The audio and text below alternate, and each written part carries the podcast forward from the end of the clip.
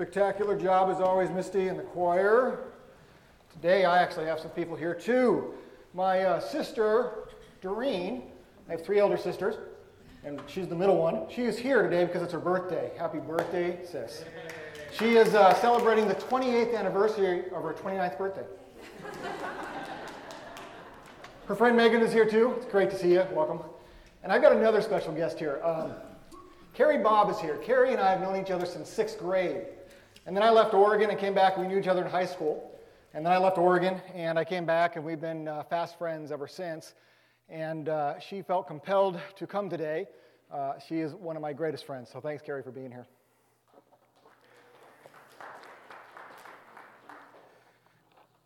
Several months ago, uh, Brett was preaching, and I was listening. It's true, I was listening. And uh, he made a passing comment that just really struck me. He said, he used the term power restrained. Power restrained. You know, and I, I thought about that, that. What a great comment. And for months I chewed on power restrained. What does that mean, power restrained? And as I was thinking about it, I realized that, you know, we have a lot of power. We have power with our, our mouth, we say stuff, right? We have power with our actions, we have power with our thoughts, and unfortunately, sometimes we use that power inappropriately, don't we? Sometimes we use that power in a way that needs to be restrained. And that's hard, right?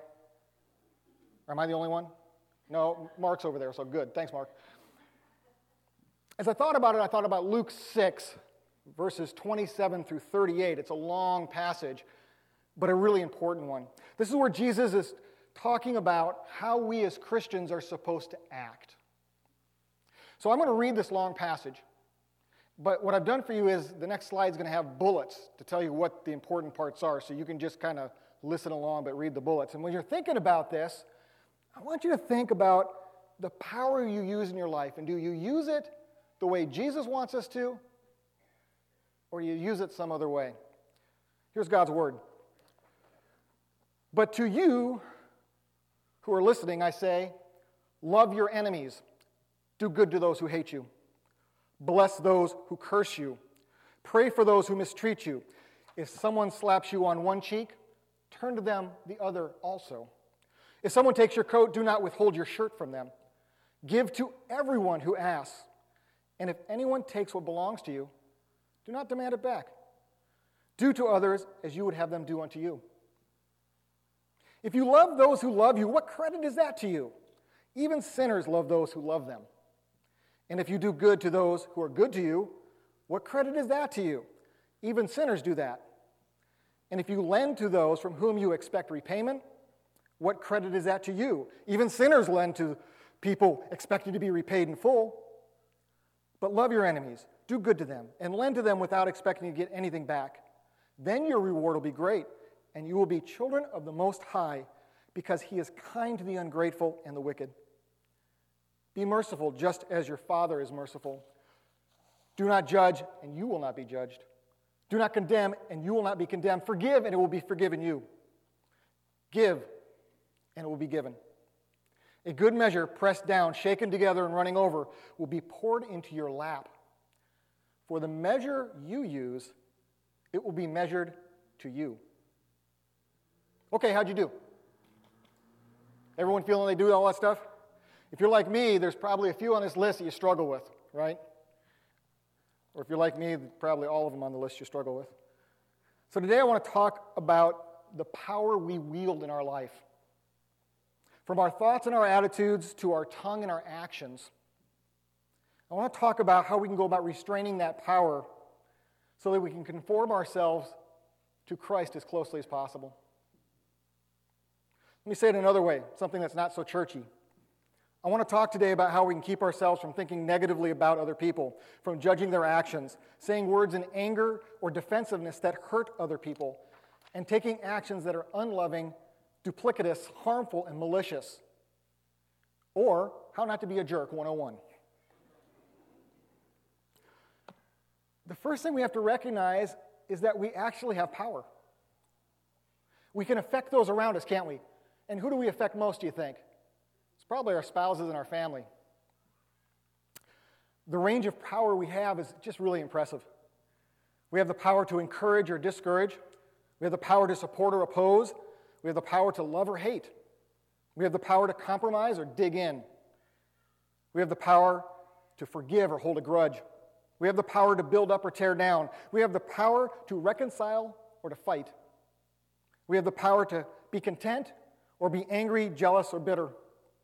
And in the extreme, we actually have the power to control ourselves or become physically violent. You see, power cuts both ways.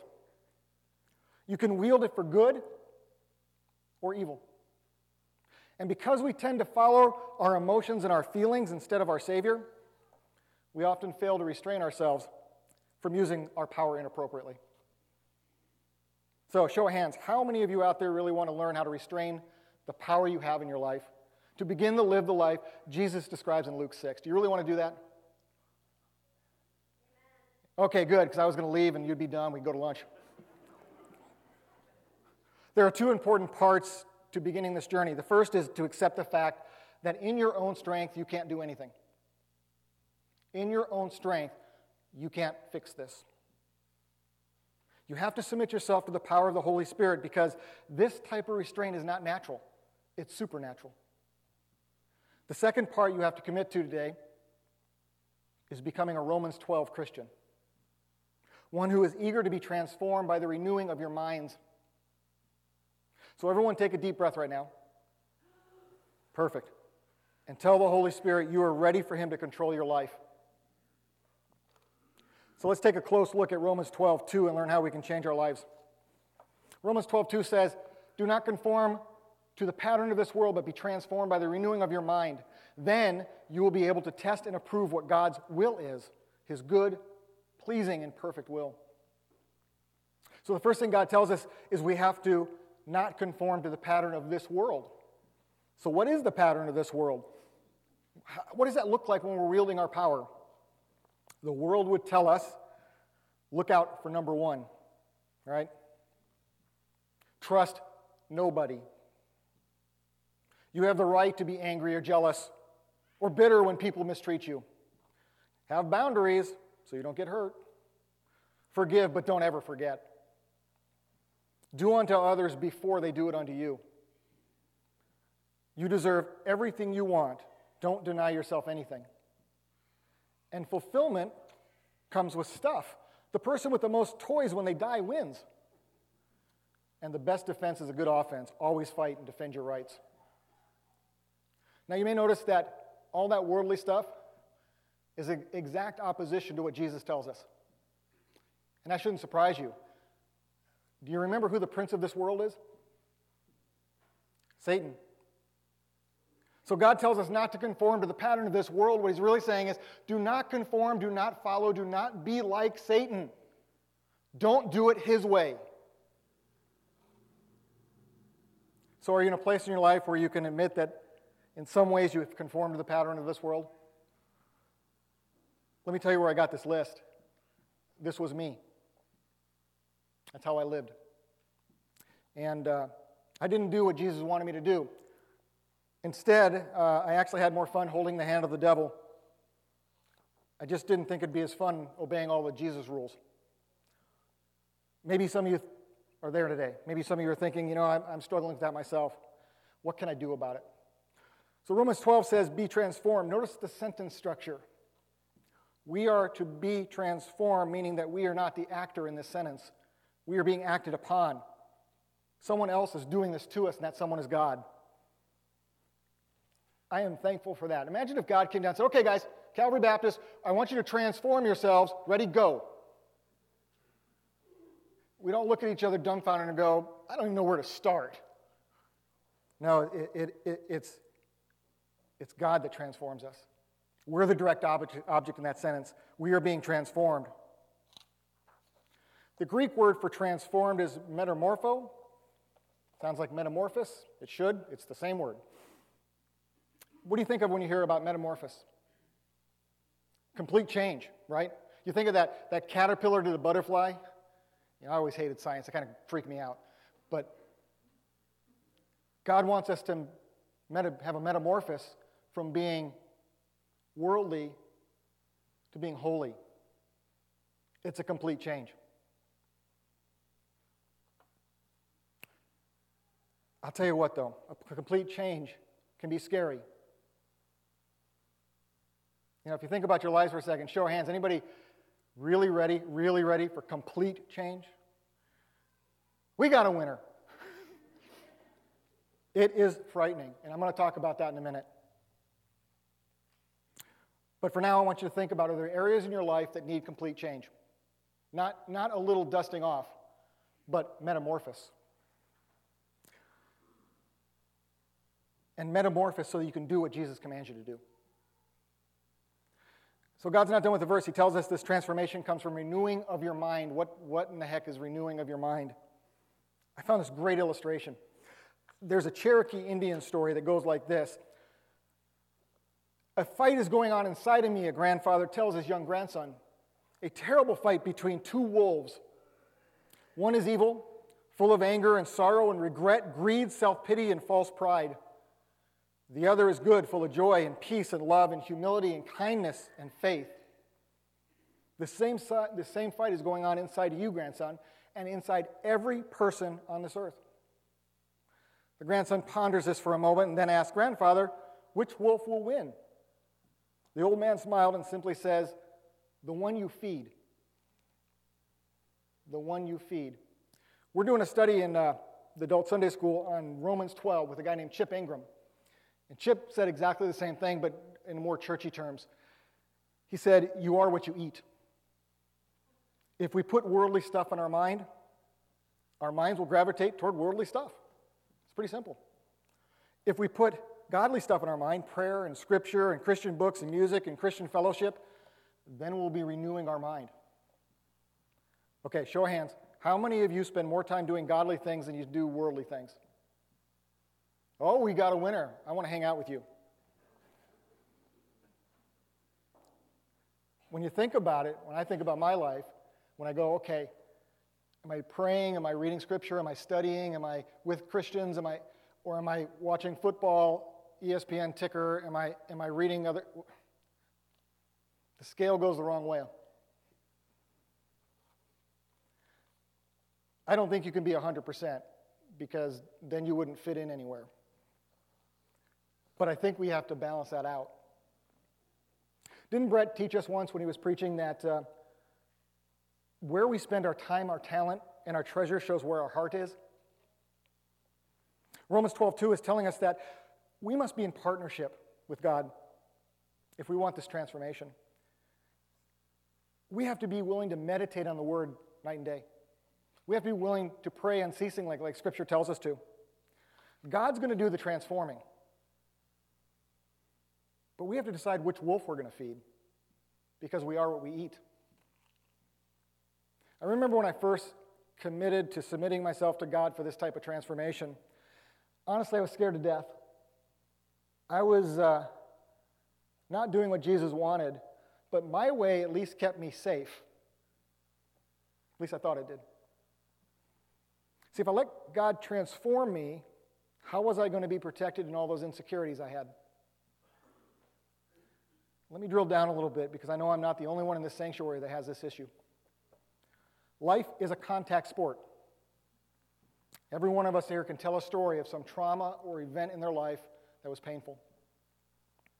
The lessons we learned from those experiences was that we needed to protect ourselves from having those experiences, right? So, in our worldliness, we build defense mechanisms.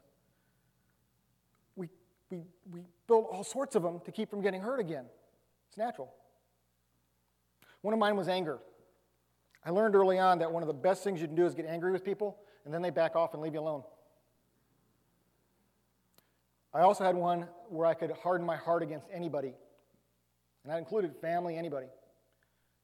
Because if I didn't care about them, they couldn't hurt me. So if I thought someone was going to betray me, you were done, like a light switch. See, I used that to protect myself, and God's saying, Tom, transform. And I'm saying, wait a minute. Are you going to take all this stuff from me that protects me?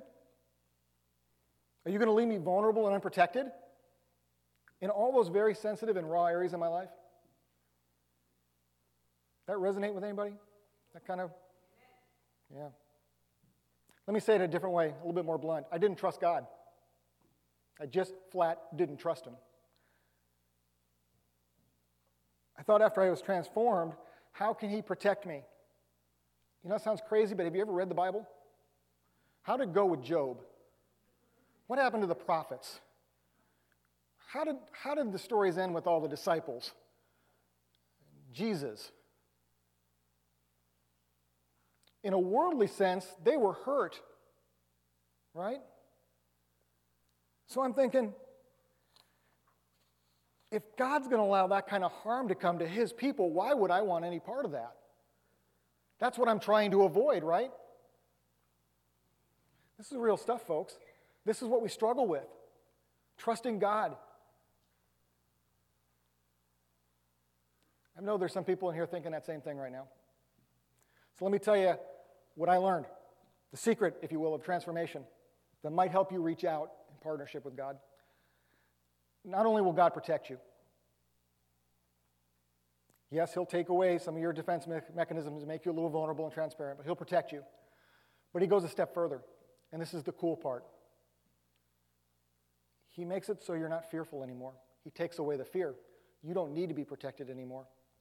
This is metamorphosis. This is complete change. This isn't I get to hang on to some of my fears and, and just like blindly trust God to not hurt me. This is complete metamorphosis. I can live a life that is not fear based any longer. God is sufficient. And this is why being transformed through the renewing of your mind, as in Romans 12, is supernatural, not natural. You can't do this.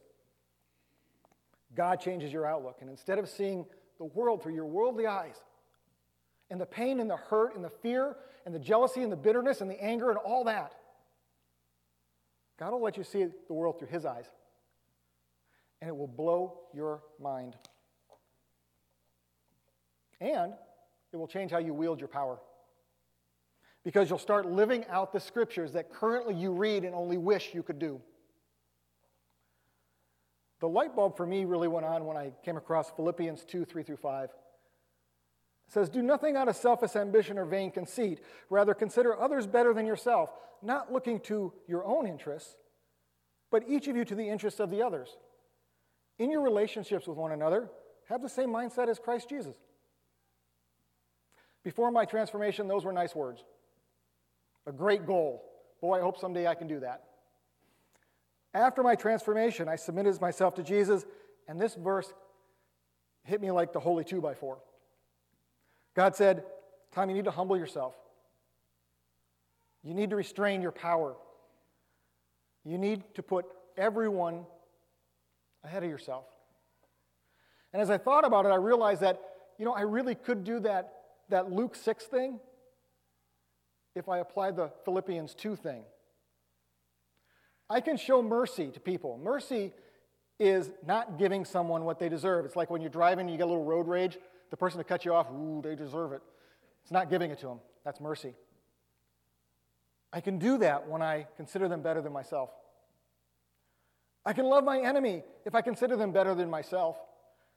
I can turn the other cheek and take an insult if I consider the other person better than myself. I can restrain myself from judging others if I consider them better than myself. I can forgive anyone if I consider them better than myself.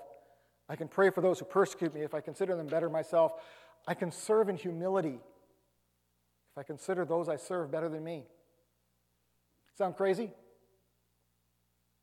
Big wide eyes out there.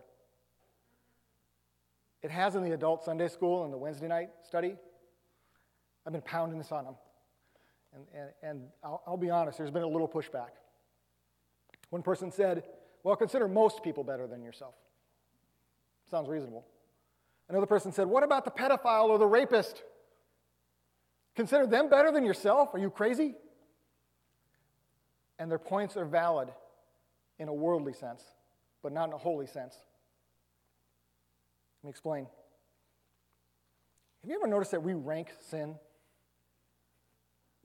This sin is worse than that sin. And this other sin isn't as bad as that one. And oh, and my sins are certainly not as bad as Ted's.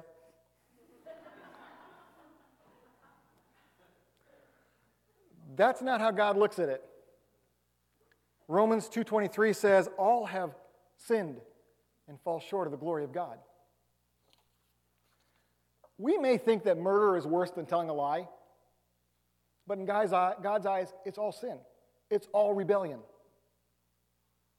So, why would I think I am better than somebody else because they sin differently than I do? Say that again. Why would I think I am better than somebody else because they sin differently than I do? Is the person that has an affair guiltier than the person who lusts after a woman in his mind but does not commit the act of adultery? Not according to Jesus. Both are equally guilty, right? You see, it's a worldly trap to think about sin in some kind of rank order. It's exactly, however, how Satan wants you to think about it. See, Satan wants you to believe you are better than someone else because your sin life isn't really as bad as that other guy. Satan will use your pride and your arrogance and your hypocrisy to tempt you to sin, like judging somebody else because they sin worse than you, or not loving that other person because, wow, and even transgressing against a person because it's not like you're committing murder or something. Don't be ignorant of this fact. Satan knows, Scripture says, if you judge, you will be judged, and if you do not forgive, you will not be forgiven. And Satan wants you to fail before God. And Scripture tells us he accuses us night and day. And I thank God for Jesus for interceding. He intercedes in our behalf, and he says, We are judged not guilty through his blood. So, yes, in the worldly sense, certainly, there are people that seemingly do things we would never do. Yet, like them, I am a dirty cup. I need Jesus every day of my life, every minute of every day, because I am just like them. I am just like those evil people because I sin against God and rebel every day. And that's the key to it. We're all in the same boat. Every knee will bow before Jesus. We are no better than anyone else. We're only saved. And isn't that what we want for everyone? Including the pedophile and the rapist?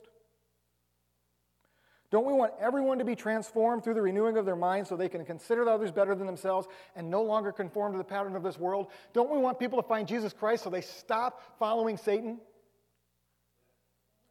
So, what right do we have to use our power against anyone else?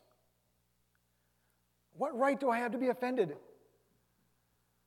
What right do we have to get mad and lash out at somebody? What right do we have to judge somebody else? What right do we have to gossip behind someone's back? What right do we have to tear someone down? What right do we have to sacrifice ourselves, not sacrifice ourselves for others? What right do we have to hurt somebody else? What right do I have not to love you? I have every right if I conform to the pattern of this world and follow Satan. Now, I'm not going to blow smoke and tell you this is easy because it's not. It is not one of these shabbily doo, you're healed kind of things. It's not going to happen like that. It is a process. The renewing of your mind is progressive and happens over time as you start to feed the other wolf. Yet, once you agree to submit yourself to God's transformation, your world will change and you will find yourself reacting completely differently than you had previously. You will find that you will use your power for good, for building up, encouraging, for loving, just like Paul says. And you won't use it inappropriately for evil. I began talking this morning about power restrained, and what I really mean is power transformed. You see, it's not enough for us to restrain our evil intent, our bad motives, our reactionary emotions. We must be willing to be transformed as closely as possible into the likeness of Jesus so that we don't have anger, we don't have bitterness, we don't have jealousy, we don't have fear, and all the rest of Satan's spiritual fruit. Only when we submit ourselves to God and meet Him in partnership can we be transformed into the people God created us to be. Our motto here at Calvary is uh, becoming disciples who know and live God's will. My challenge for you today is this embrace being a Romans 12 Christian. Read it. It's the one I think is the best book in the Bible. You're going to be a Christian who knows God's good, pleasing, and perfect will by allowing God to transform you through the renewing of your mind. You're going to become a disciple who not only knows but is willing to live God's will. Then and only then can we say we are following Jesus. And all God's people said, Amen. Amen.